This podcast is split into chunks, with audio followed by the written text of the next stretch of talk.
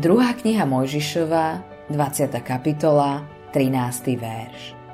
Nezabiješ. Tak, ako Boh vo svojom štvrtom prikázaní ochraňuje domov a rodinný život, v piatom prikázaní ochraňuje náš život. To najdôležitejšie v tomto prikázaní je rovnaké ako vo všetkých ostatných. Tieto slova hovorí Boh.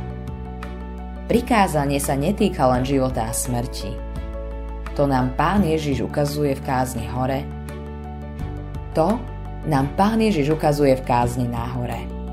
Každý, kto sa hnevá na svojho brata bez príčiny, je vinný pred Bohom podľa 5. prikázania. Vinný je aj ten, kto používa voči iným ľuďom nadávky. Nepekné slova, skrývanie nespravodlivosti, mysel, ktorá sa nechce zmeniť, to sú bežné hriechy voči 5. prikázaniu.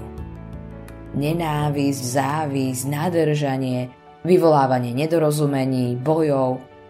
To sú tiež veci, ktoré Božie slovo označuje za hriech proti piatému prikázaniu. Trest za všetky tieto hriechy, aj keď sú len v štádiu zlých myšlienok a motívov, je väčšie zatratenie, hovorí pán Ježiš. Evangelium podľa Matúša, 5. kapitola, 21. až 26. verš. Staré porekadlo, nenávisť v srdci to je vražda, je pravdivé. Väčšina ľudí protestuje proti tomuto aplikovaniu 5. prikázania. Ale koho máme počúvať? Máme počúvať pána Ježiša a nasledovať, čo hovorí? Alebo máme počúvať to, čo hovorí väčšina ľudí?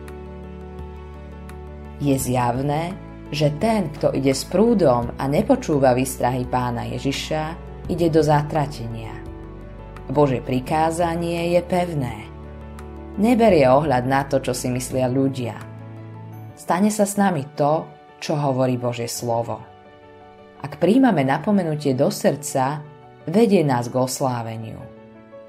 To je tiež zámer prikázaní. Ak sa obrátime k pánovi Ježišovi, jeho mysel prichádza do našich srdc. Podľa novej mysle, ktorá je narodená z Boha, môžeme piaté prikázanie dodržať.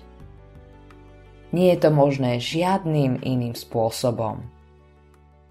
Autorom tohto zamyslenia je Eivin Andersen.